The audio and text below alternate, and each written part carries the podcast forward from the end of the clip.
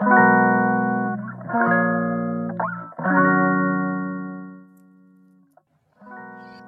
こんばんは。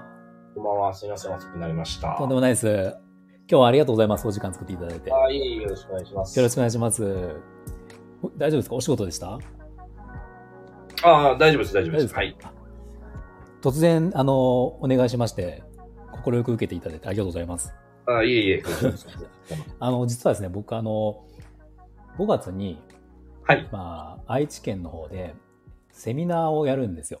あの、あそうはい。美容師さん向けにセミナーをやるのがあって、でも僕僕だけじゃないんですけど、ちょっとその、まあ、ターゲットというか、その、40代の美容師さん、40代以降の美容師さんに向けてっていう内容を実はやるんですね。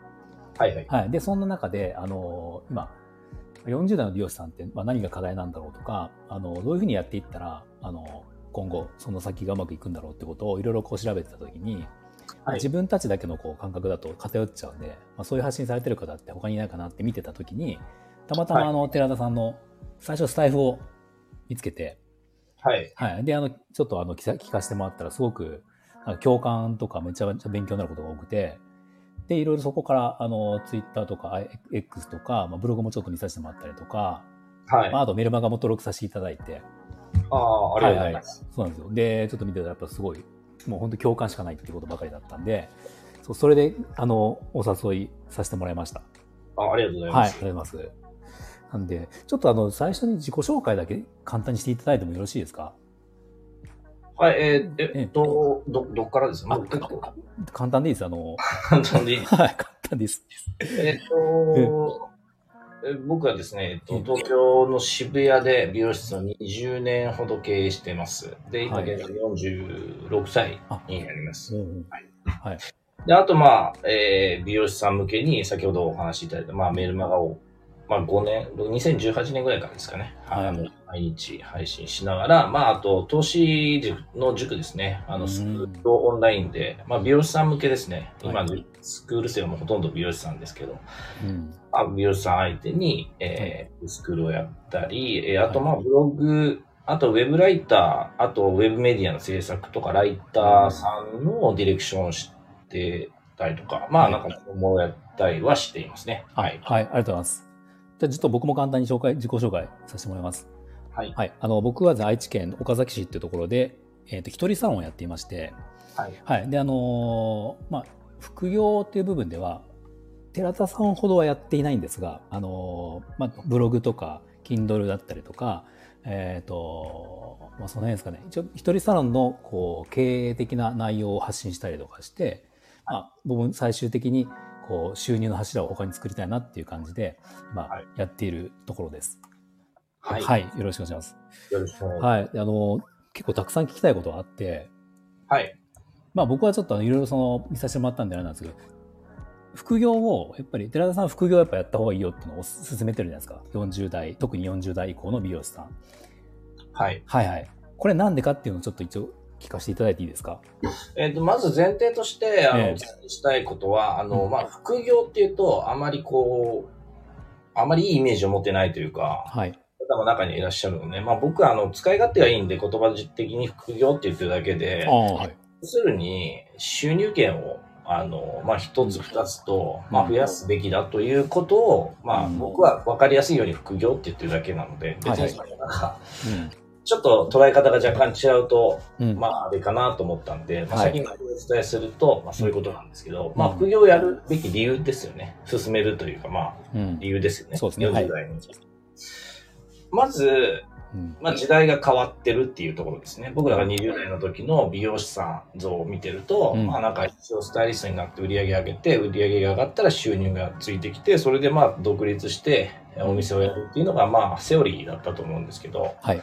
まあ今その通りにやってきた人たちが今40代、50代になってると思うんですけど、はい。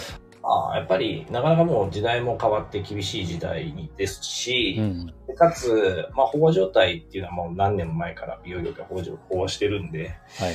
まあずっと飽和状態ではあるんですけど、やはりもう、あの、SNS を見てても、うん。キラキラしてる美容師さんは可視化されて、うん。まあ、目にはつくんですけど、それの反対にそうでない美容師さんの方が、まあ、ほとんど8割以上だと思うんですね。はいはい。で、まあ人口も減っていく。うんそれで、まあ収入も、あまあ上がらない状況の中で、はい。40代以降の美容師さんが何を、何を持って生きていくのかなっていうのが、まあ一番うですよ。ん。うん。で、まあカットできますよ、からできますよって言ったところで、はい。まあ横展開もできないし、じゃああなたが飲食店でもし働かなければいけない状態になった時に、じゃあカットをやっていきますよ。カットの切れ方がすごいうまいですよ。薬剤詳しいですよ。うんって言ったとて、うん何の役にも立たないんですよね。うん。やっぱりその職人美容師っていうところから、まあ脱却するために、今僕は、まあ一つ気づきを与えたいというか、まあそれ偉そうですけど、まあなんかそういうところに気づいてほしいなっていうふうに思ってます。うんなので、まあ、副業というか、はいまあ、収入の一つでも、えまあ、月1000円でも、はい自分の力で、あの、稼げるようになった方がいいんじゃないかなと思ってるってはいの。が僕の思いですね。はいはい。はい、全く同感です、僕も。あの、あ、そう、年、僕年齢言ってなかったんですけど、僕47になったので、まあ、ほぼ同じぐらいなんですが、はい。寺田さんって今あれですか、あの、寺田さんのお店っていうのは、従業員さんが見えるんですか、今は？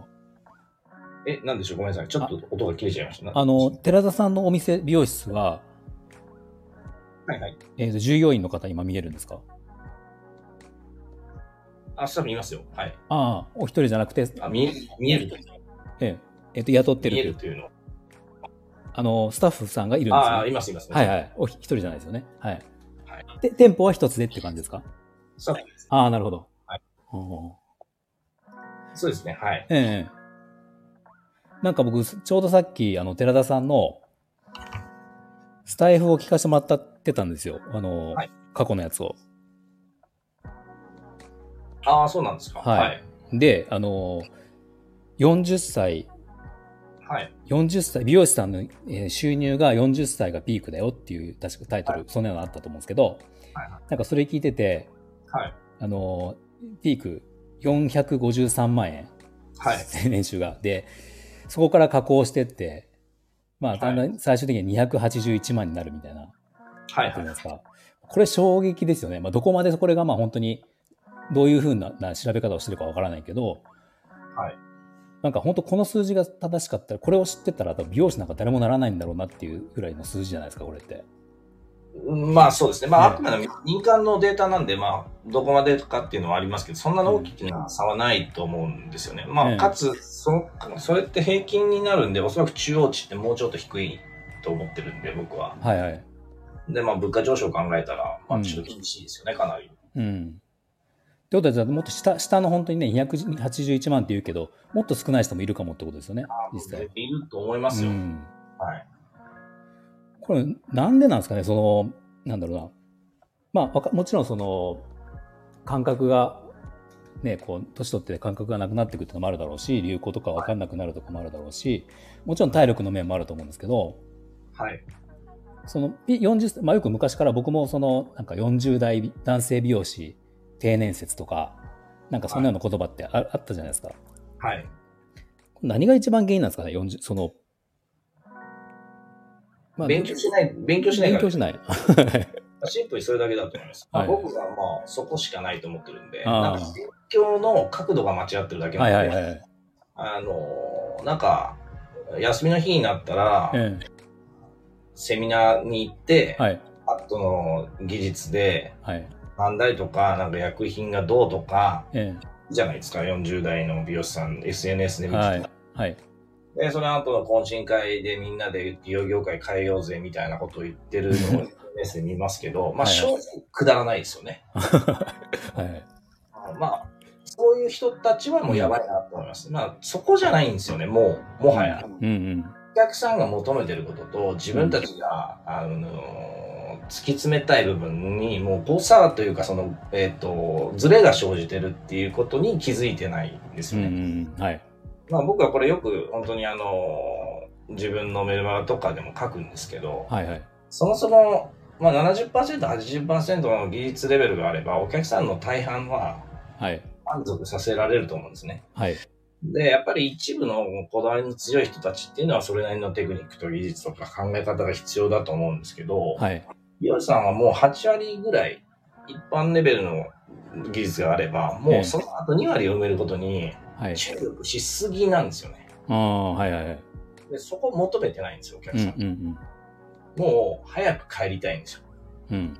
なのにもかかわらず、えーまあ今でもね、紙質改善でなんか、うん。SNS とかで見ますけど、はい。ファクター出してツヤが、ツヤツヤですみたいなのって、いや、うんそこじゃないんですよね。うんはいそこに時間を割くなら、うん。いや、お金の勉強した方がいいんじゃないのマーケティングの勉強した方がいいんじゃないの？ライティングの勉強した方がいいんじゃないの？って僕は思うんですけど、うん。いやいや、とは言ってもお客さん、やっぱりね、来てほしいから、うん。と思って一生懸命なんか、休日の日にはそうやって同じうん。カテゴライズの人たちと一緒の時間を過ごして自己満足をうん。してる人が多いなっていうのは、まあ正直な印象ですね。ああ、確かに。はい。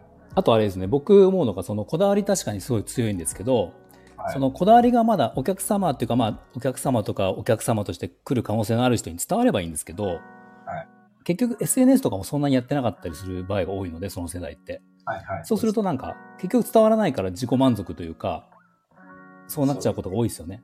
そうですうんね。まあちょっと一歩を踏み出せば、ええ見える世界全然違うんですけど、はいはい。やっぱりその、あの、なんていうのかな。職人なんだと思うんですよね。はい職人気質な分、どうしてもやっぱり、そこで勝負したいっていう気持ちは強いんだと思うんですね。まあでもそれは、はい。まあ先人たちが作ってきたレールの上しか見てないだけの話で、うん。まあ僕なんかはね、メルマガとかなんとかやり出した時でも、それは周りにもいろいろ言われましたし、いやまあでも別にその無視ですよね。はいはい。はい、関係ないんで、それはまあ、シンプルに勉強してない人はそうやって言うんだろうなと思ってたんで、まあ、まあ、どうぞって感じでしたけど、まあ、でもやっぱり、異端には見えるじゃないですか。どうしても。例えばこうやって、ラジオされてると思うんですけど、はいはい。それはやっぱり異色だと思うんですよね。ああ、確かに。はい。でも、それすらやらないですよね。うん。あまあ、それすらって言うと失礼ですけど、まあ、そういうことすらも、やっぱり何か行動を変えようともしなくて、いつも同じようなルーティンで、はい。サロンワークやって、休みの日になんか、新しい薬が出たからっつってメーカーのセミナーに行ってみて3000円くらいもらって喜んでる。まあ、全く意味がわからないな。はいはいはい。まあ、別に美容師さんバカにしてるわけではなくて、ええわかります。はい。あ単純にもうちょっと勉強した方がいいんじゃないのってう思う。ん。は確かにその、例えばこう音声、ラジオとかも、あの、他の業界というか、まあ別の世の中に考えたら、音声配信って別に今一般的になってるし、その、ボイシーとかも聞く人多いじゃないですか、みんな。そうですね。はいはい。でも、やっぱ確かに美容師、美容師さんっていうくくりにしちゃうと、全然やっていないというか、これ不思議なんですよね、僕も。まあ、や、やらないでしょうね。やるメリットを感じないからです。まあ、そこには僕は結構答えが出てて、はい。まあ、その、えーまあ、ブログでもそうですけど、はいまあ、ブログって言っても、あの、なんか毎日の日記みたいなのは僕はブログとは思わないですけど、えちゃんとあの、サイト設計から全部やって SEO からして、キーワード設定してとかって、はいそういうロジックをちゃんと分かったのをブログというのならば、えはい。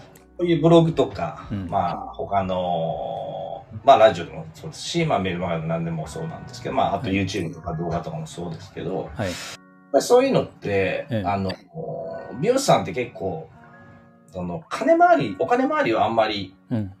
その、うまくやれないというか、ああ、はいはい。それは多分、まあ、僕の中では、まあ、ある程度分かってるのは、まあ、簡単に言うと、はい。美容室ってキャッシュ回りが早いんじゃないですか。はい。要は今日カットして、今カットしてさあ5000円ください、6000円ください。だから手元にお金入ってくる。はい。で、満足売り上げ立ちましたっていうキャッシュが早いじゃないですか。はい。でもやっぱり、そういう積み上げていくストックビジネスに関しては、やっぱり先行投資が必要じゃないですか。はい。自分の時間と労力があって、半年1年経ってようやく1000円生まれるっていうはいはい。なので、そうですね。まあそのうんビジネスモデルを理解してないのと、そのビジネスモデルを、はいえー自分の中に落とし込めてないから、もう待ちきれず何でも途中でやめちゃうんだと思うんですね。ああ、はいはいはい。もうそれは職業病というか、そういうビジネスモデルでやってきてるから、今やったことに対してすぐキャッシュが欲しい。なんでキャッシュ買えないのっていう身についちゃってると思うんです。だから、うん。まあ、あの、えー、S、あれですね。仮想通貨とか大好きですよね。大好き、確かに。だから、何も考えなくて、はい思考して、金、お金あったら、仮想通貨に出し、ポンって出して、ちょっとパーセント上がった、うわ、嬉しいな。これもう完全なやっぱり思考停止した投資ですよね。はいそれで一生ですね。うん。美容師さんめっちゃ多いじゃないですか。仮想通貨。大好き。か僕でも僕の周り仮想通貨もちょっと、え、何っていう感じの方が多いですよね。はいはいはい。結構多いですよね、仮想通貨。やっぱまあその辺なのかなって僕は思ってます。僕の答えはそうです。う大体そうじゃないかっていう。あとあれですね、それももちろんあるでしょうし、その、なんか SNS、まあ、S えっ、と、音声配信が SNS の一つだとしたら、はい。なんか結局お客様を集客するっていうことにしか目がいってないから、その、例えばあの、美容室の仕事だったらやっぱ写真とか動画がある、インスタとか YouTube とか、まあ、そっちの方がわかりやすいわけじゃないですか。はいで、声で何を伝えるって、声で集客ができるのかっていうのを多分そこに行っちゃって、なんか結局やめちゃうみたいな人も多いんですかね。なんか、その、どねどうなんでしょうね。もう、カナダさんはなんか多分お客さんをベースとして、まあ B2C のビジネスモデルでやられてると思うんですけど、はいはい。僕の場合は B2B なんで、あまりその集客っていう、その、カスタマーの集客は一切考えてない中で、はい。まあ、全てのビジネスをやってる。まあ、サロンワークは別として、はい。それ以外はやってるので、ええまあ、どう、どうなんですかね？ちょっと、その辺は僕はあんまりわからないというか。あそう、僕はだからそうなんです僕も、えっ、と、この音音声に、スタイフに関しては、全くそのお客様の集客は考えてなかったです。どっちかっていうと、この経営の発信のしたくてや始めたんですよ。はい。はい。まあでも実際これ自体がそれに何か収入に結びついてるかっていうとそんなことはないんですが、はい。でもはい、実際でもこういうつながりとかはやっぱできてくるんですよね。その、音声やってる人同士でつながったりとか、っていうのがまあそれ広がったりしたんで、そうでもなかなか美容師さんっていうのは本当に、あの、そちょうど寺田さん見つけた時に、そのスタイフの中で検索で美容師さんって入れると、まあ、本当に少ないんですよ、やっぱり。ああまあ、うん僕のこのラジオ自体は全然出してないですけどね。僕は多分もう片手ぐらいしかないんじゃないですか。まああの、僕はメルマガの人たちだけに URL 送って限定のやつは配信してあ何十本ってあるんですあ、はいはいはい。まあ、多分表向きにはただただなんかもう1年以上ぐらい前の話になるかな。多分ああ、そっか、URL 限定ですもんね、あれ。僕のやつはそうですね。えもうそうですね。有料メルマガ読んでくれてる人たちにはもう毎週うんうん3本ぐらい送ってますけど、だから表に出てるのがほとんどないんで、ああ、なるほど。懐かしいというかあれなんですけど、まあ、あれですけどね。えでもメルマガを、えっと、毎日されてるじゃないですか。そうですね。すごいですよね。で、もう何年やってるんですか、それ。えっ、と、もう5年か6年ぐらいなんじゃないですかね。18年ぐらい。すごい。で、プラスじゃあそのあれですよね。今無料のやつ僕あの入らせてもらってるんですけど、はえっ、と、プラスじゃあ有料のメルマガもそれにプラスしてやってるってことですか？い。有料は音声ですね。ああ、そっかそっか。はいはいはい。をやってる感じですね。へーえこの、なんか今ずっとこう喋っていただいたこう考え方を、はえっ、と、まあ、ちょっとさっきもなんかスタイフ聞かせてもらった寺田さん東京の結構有名な店にいらっしゃって、はいはいはい。で、そこからまあ、あの、今、そう、こういう考え方されてるんだけど、何歳ぐらいの時に、その、こうやってふ、まあ、副業って言っちゃうとあれですけど、この他のことをやった方がいいっていうのを思ったんですか？えっ、と、22、3だったと思います。あ、もうじゃあすぐですよね。はい。美容師になってすぐぐらいってことですよね。そうですね。まあ、幸い、まあ、あの、さっきおっしゃっていただいた、僕は東京で、まあ、多分当時日本で一番有名な、はいまあ、カリスマ美容室でいたんで、はいはい。だからまあ、カリスマがはじ、美容ブームが始まる前から始まった後までいたので、はい。要するにまあ、華やかになっていくところと衰退していく姿を見たっていうのと、まあはい自分のその美容師としての能力はもう絶対的に勝てない領域にいる人たちが山ほどいるなって思ったんですよ、もうそこで。うーん。するならば、うん。自分の得意な部分とか好きな部分とかを、はい。まあ少し考えてやっていかないといけないなっていうのは22、3ぐらいの時ですかね。へえ。思ってましたね。やっぱり、その当時は本当にうん。数百万あげる人たちがゴロゴロゴロゴロいても毎日予約が取れ、もうね予約が何週間、何ヶ月取れないっていうサロンにいたんで、はいはい。まあなんか美容はもう見尽くしたなって感じがしました。ああ、そうなんですね。なんか、その、で、まあ、もし、おそらくなんとなくそう予想というか、当時の有名だった店って、あそこかなとかいろいろ思うんですけど、僕も。はうん。あの、なんかそういうところにいると、やっぱ逆にその、華やかな先輩たちを見てて、はいはい。そこを目指し続けそうな気もするんですけど。うーん、まあ僕は自分の能力値がもう見えてたんで、うんそれは入社して半年以内に分かったんで、うん、はい。もうダメだ、ダメだ。あ、そうなんですね。それなりに器用だなと思って、え僕は大阪出身なんですけど、え。はいはいはい。大阪から出てきて、それなりに器用だろうなと思って出てきて、え同期と一緒に何か始めた時にえ、はい。あ、もう全然勝てないなと思いました。えーそれは技術とか、いつでもう勝てないなと。ええあ、こんだけ器用に丁寧にやれる人がもう間近にいて勝てないなと。そこが一番僕の東京出てきて一番最初のきっかけでしたね。へえ。はあ最初のじゃあ就職の最初の店が東京ですか？最初は大阪の心斎橋で働いてましあ、そこから東京出られたんですね。から、大阪にいても、うん。あこれは聞いてる人が大阪の人だと申し訳ないんですけど、ええあ生まれて、まあ、比較比較的都市部っていうか、まあ、大阪のあの中心部で生まれ育ったんで、はい。まあなんか今更そんな高校生がとかに遊んでたような場所で就職して、なんかのうのうとするのもあれだなと思って、ほうほなんか、まあ当時は雑誌しかなかったんで、うはいはい、そうですね。雑誌見てたら、だいたいあの5ページぐらいヘアカタログ的なのがこう、はい。あるじゃないですか。後ろのファッション。5ページぐらい4ページが東京で、ええであと1ページが大阪、名古屋、はい。福岡みたいなのでギュッとしてたんで、そうですね。あーやっぱり東京なんだなと思って、で、東京で一番有名なとこって今どこなんだろうと思って、まあ、そこに、まあ、ええ何も考えずに電話して、はい。まあ行って中途採用の面接で、まあななんかよくわかんない。気がついたら合格してたみたいな感じで。へえ、すごいですね。やっぱ行動力というか向上心があるんですね、やっぱ、さ元から。いや、どうなんでしょうね。秋っぽいですか。いや、なかなかでも、そこって思ってもいけないくないですか僕もあの、僕名古屋だったんですよ。ずっと。あはい。はい。なので、すごく今おっしゃったこと分かって、まあ、あの、名古屋は別に田舎じゃないけど、やっぱり今おっしゃったみたいに東京がドーンってあって、本当大阪、名古屋ってまさにそうなんで、はい大阪、東京、大阪、下に名古屋、福岡ってそんな感じですよね。札幌とか。まあそうだ,、うん、だから確かにその若い時に東京への憧れっていうのは絶対あったんですよ、やっぱり僕も。はい。あったんですけど、まあ僕の生まれもっと田舎なんで、名古屋でも当時は僕は田都会に出た状態なんですけど、はい。そこから東京ってやっぱりなんかどっか勇気がないというか、振り、ふそこまで吹っ切れない部分があったんですよ、実は。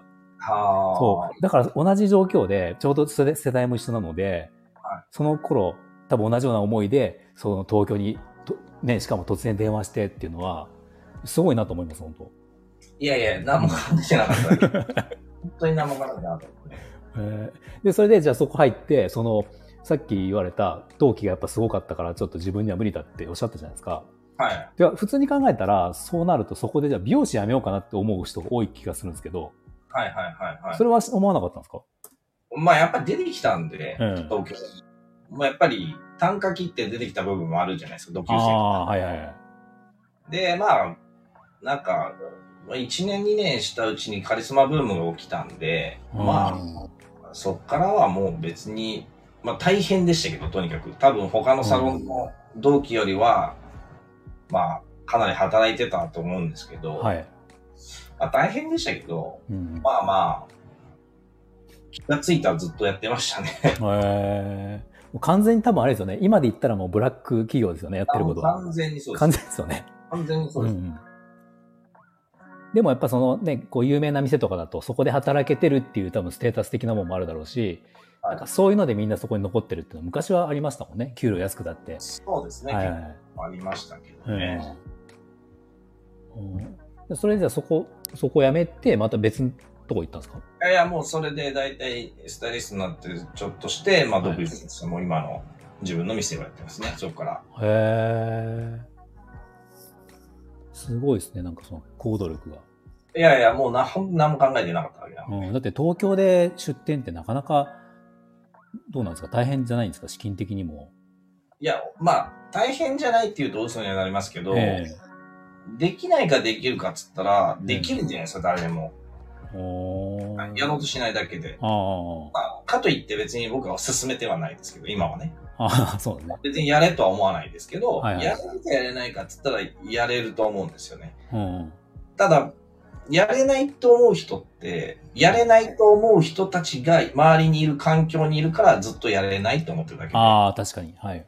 東京にいてうん、東京の原宿青山で働いてて、はい。周りが独立してったりとか、ええあー売り上げ持ってたりとか人気あったりする人たちの中にいて、独立した時に東京で俺やれないなとはあんまり思わないです。ほう。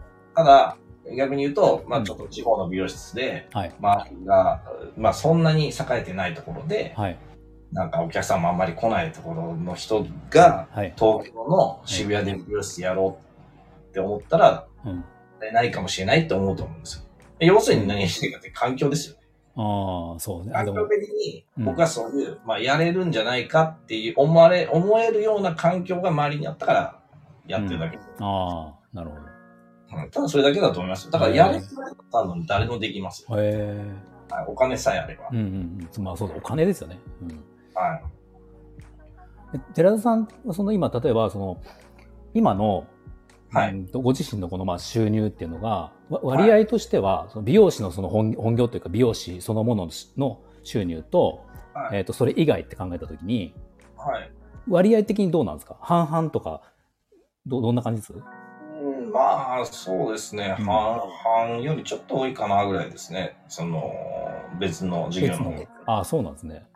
はい。まあ、サロンの方は、まあ別にそんなにね、取らなくてもっていうのは正直あるんで、はいはい。はい。だからそんな感じですかね。えどんなさ生活されてるんですか？そのでサロンワークって普通にされてるんですか？今。さ寺田さん自身は。あ、自分のお客さんだけも週末にやるぐらいですね。あ、じゃあもうそれ以外の日は、週に半分以上は、それサロンには立たずに、それ以外のお仕事をされてるってこと？ずっと事務所にこもってますね。あ、そうなんですね。へえ、はいほんと引きこもりみたいな状態ですね。そっか。だからじゃあ、そのお店の経営者さんとしてもそうやってうまくい、うまくっていうか、まあそうやって成功されて、多分そういう方は他に、40代の方いると思うんですけど、他にも。はい、多分その状態で例えば寺田さんぐらいのサロンワークの割合でやってそこでその寺田さんがやってるような仕事副業っていうか副業って言っちゃうと違うかもしれないけどそのことをやってる人って多分少ないですよねそこに時間を使う人って、どうなんでしょうね。みんなやっぱり、うん、まあ僕の知る限りでは美容師さんで、やっぱり経営してうまくいってる人ってみんな美容室出しますよね。はいはいはいそうそう僕もそのイメージがあってはい。はいそれは、すごいやっぱり、あの、それはそれで別に否定もしないですけど、あの、やれるタイプとやれないタイプがあると思ってて、まあはい僕自身は、その、まあ、美容室じゃないんですけど、はい何年前なんだろう。10年ぐらい前ですかね。ええアイラッシュサロン、はい。松江区ですね、10はい。年ぐらい。はい。に3店舗ぐらい出したんですよね。青山、渋谷、ほうほそうですね、原宿あたりに。うはい。で、やってたんですけど、まあ、スタッフも当然、それなりにやった、あと、あの、雇ってはい。やってたんですけど、まあ、5年ぐらいで閉めたんですよね。ほう。どうしてですか？まあ、向いてないからですね。向いてない。はするに人を束ねて、ええ。箱を作って人束ねて統率することが自分には向いてないなと思ってやめました。いええでも今サロンされてるところには従業員さん見えるわけじゃないですか。あもちろんそうなんですけど、ええ。その、店舗を増やして、うん。固定費が上がった状態で、はい。で、かつ、松江区って自分ができないテクニックというか、技術、あまあ、うまくコントロールできないなと思ったんですよね。あああはいはいなので、ああ、もうこれはもう無理だなと思って、うんまあ、閉めたっていうのがありますね。えーえ、もう3店舗あったのを一気に同じ時期に閉めちゃったんですか？大体同じぐらいの時期に、あの、閉めましたね。へえただただ借金が増えただけでしたけどね。ああ、そうなんですね。もう、そういうのはあるんで、まあ僕はその店舗展開をするっていうフェーズにはいかないって決めたんですよ、もうその時に。へえだだとしたらなどうすんのっていうところなんですけど、はいはいはい。大体の美容師はやっぱり箱作って、うん。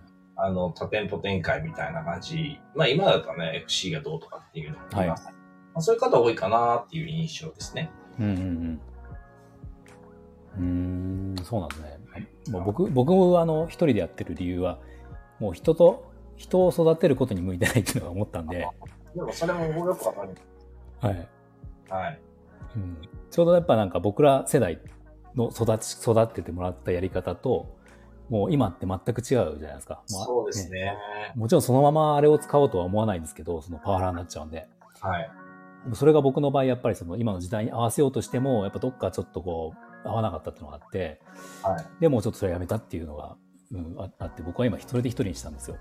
ううんん、わかんないです。僕も、その人をスタン、ね、アシスタントから取ってスタイリストに上げて売り上げ上げるっていう、はい。まあちょっともう時間的にもなかなか、今までも散々ね、やっぱりそういうのをやってきましたけど、やっぱ退職していくっていうはいことですか。だから結局なんか数字持って退職して独立するってなると、やっぱり店はやっぱり傾いちゃう。はい。これもなんかよくあるじゃないですか。はいはい。疲れちゃって、もうなんかそれだったら。だからそれはやめようと思ってやめちゃい、でもまあ昨日とか一昨日とか、まあちょっととある有名なサロンの人と、まあはい。先輩なんですけど喋っててもやっぱりうん。ね、全然もうスタッフでも1000万あげたとかね、500万あげたとかっていうの聞くんでう、ーん。そういうのは向いてる人は向いてるんだなと思いますね。そうですね。はい寺田さんは、あれですか、将来、将来というか、あの、最終的に、あの、はい最終的にというか、今後例えば、どうされていくんですか、予定では？その、まあ、完全にハサミをもう置くというか、一切サロンワークしなくしていくのか、まあ、そこはずっと、まあ、生涯現役じゃないですけど、その部分は残しておきたいのかって何かあります？いや特にそこに執着はないですね。なんかあの、美容師とか美容室系してるっていうことを前面に出したくないんですよね。あん美容師,、まり。はい、美容師をしているってことを前面に出したくない。まあ、そういうちょっと語弊があるんですけど、はいはいなんか人と会った時に何やってんですかって言われて、はいはい美容師ですとか言われる、ええ言うと思うんですよね。ああ、それがちょっと嫌だ、嫌だというか、なんか、ええ大体、あのー相手の方のね、リアクションって大体わかるじゃないですか、もう。はいはいはい。で特にどこでやってるんですかとか渋谷です。はい。あ、もうカリスマですねって言われた それで終わりじゃないですか。はいはいはい。そうですね。でも、そんなにやっぱり他のいろんな、うん、と、なんだろう、違う業界の方はい。の経営者の方とかあった時に、いや、美容室やってます。渋谷でやってます。あ、すごいですね。で、終わりなんですよね。要するに、ああんまり、こう、深みがないと思われてるんじゃないかなって。まあ、うんちょっとね、悲観的ではあるんですあ。まあ、でもちょっとわかります、それは。まあなんか、ああ、はい美さんね、で終わるじゃはいないです。か。はい。でもやっぱなんか、この間若い子と話しても聞いてて、まあなんかその、何やってるんですかだったら、サーズ系のなんか美容師仕事します。あ、そうう、んそれはああでこうで、あ、でこれこれこうで、みたいな話進んでたんで、はいはいはい。いまあ、わかりやすい仕事だけに、うんなんか、そんなに、うん、まあ、そうか、って思っちゃう。確かにそうですね。まあ確かに、に20代とかの子が何やってるの美容師ですって答える美容師さんと、今じゃあ寺田さんとかね、40代、寺田さんがやってることをやってる寺田さんが美容師ですって答えるの多分同じですもんね。そうなんですよ。実は違うことやってても同じですもんね。美容師っていうだけで。そうなんですよ。うん、確かに。え、なんて答えるんですか？今だったら例えば。いやいや、もちろん、あの、はい美容室で、ずっとは言いますけど、はい。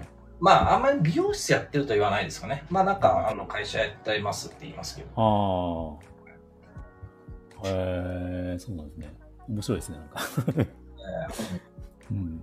でも、あの、確かにあれですね、カリスマっていう言葉って、まあ、ブームは確かにあったけど、なんか、ど僕ら美容師の中では、まあまあ、なんていうんですか、もう、もう終わってる言葉じゃないですか、言葉自体は。あまあ、あんまりね、あんまり。ないですよね。はい。まあまあ、一一部その、昔のね、ブームをもう一回っていう業界の流れもなんか最近あるんで、その YouTube とかで、何でしたっけ、シザーズリーグを復活させたりとか、っていうのなんか今、まああるはあるんですけど、まあでも大体その、もうね、そんなことは、同業では使いたくないじゃないですか。は恥ずかしいってことないけど、でも、なんか一般的にはやっぱり確かにさっきおっしゃったみたいに、あの、もう渋谷だったらカリスマだねって、カリスマっていう言葉簡単に出るじゃないですか、なんか。まあまあ、そうですね。ね冗談交じりでね、うんうんうん。のような感じですしね。そうね。まあだから軽く、確かに軽く感じるってのは分かんなくもないですね、なんか。はい。うんうん。なるほど。そっか、じゃあ、あの、どうでしょうね。じゃあ、もし例えば、今、全くその、もう副業というか、その完全にもう美容師一本でやってる、じゃあ40、例えば40代、まあ僕らと同じ46歳の人がじゃあいたとしたら、美容師さんが。はい。じゃあちょっとその他の収入をじゃあ得ようかなって、得たいなって思ったとするじゃないですか。はい。一番最初に手出したらいいいいなって思うのって何だと思いますか？やっぱり自分自身を知ることじゃないですかね。うん僕はまあ結構これ大事だなと思ってるんですけど、結構やらない人多いですけど、はい。自分自身はどういう人なのかっていうのを理解してんのかなって思うんですよね。えなんか感覚的には分かってると思うんですよ。こういう時が楽しい、こういう時は嬉しい、何が好き、何が嫌い。とかって分かってると思うんですけど、ええそれさらに深掘りしていくと必ず原型ってあると思うんですよね。えはいはい。ってことはそこから派生していくと何か違うものが見えたりとか、違うビジネスをに興味が出たりとかするものなんですけど、はい。なんかそういうことをやるのが一番最初かなと思いますね。うーん。えそれ何をしたらいいと思います？いや、自分で、まあ僕がまあうんやってたことは、まあなんかノートに、あの、何冊ぐらいだろうな、4、5冊ぐらいですかね。うんずっと書いてましたね。へえなんか自分がなんで嬉しいのか。だから例えば、その、まあそうですね。えでも自分がちょっとイラッとするようなことがあった時に、あの時はなんで起こったのかって書いて、まあそう、なんでかっていうと、こう思ったから、じゃあなんでこう思うのか。で、こう深掘りしてるあ、そうかと。じゃあ幼少の頃にこういうことがあった。確かにそんなことあったから、これがネックとなってたんだなっていうことに気づけたりとか。えはまあ、結構そういうことは知ってますし、今でもジャーナリングって言って僕毎日書いてますしね、自分で。あ。はい。毎日ノートに15本ぐらいですかね。真っ白なノートに。それはだから日記とは違うんですよね、ちょっと。いや、全然違う。人には一切見てな見せないんで、うんもう破ってますけど、ええやっぱり自分が思ってることとか考えてることっていうのを書き出していくっていう作業はめちゃくちゃ大事だと思っていて、うん。あそこをおざなりにして、はいなんかいきなり、えー、ブログ始めますとか、うん。なんかわかんないですけど、投資始めますとか、で、その、やり方ばっかり、はい。もう、先に進めようという人多いんですけど、はい。あ自分がどうどうなりたいのかで、自分はどういう人なのかっていうのを理解した上でやらないと、うん。あんまりいい形にはならないんじゃないかなって思ってうる。ん。ビジネスはやっぱり、まあ基本はマインドだと思ってるんで、はい。はい。だからそこですかね。だから40歳半ばの人に何かやったらって言われたら、やった方がいいって言われたら、まあ内政ですかね。自分と見つめ合う、自分と向き合ううんことですかね。まあ自分のこう、適、まあ簡単、簡単なことで言えばじゃあ、ふ得意不得意なこととか、適性がとか、そういうことなんですかね、じゃあ。そうですね。うんだって人はわかんないんで、他人なんで、うん。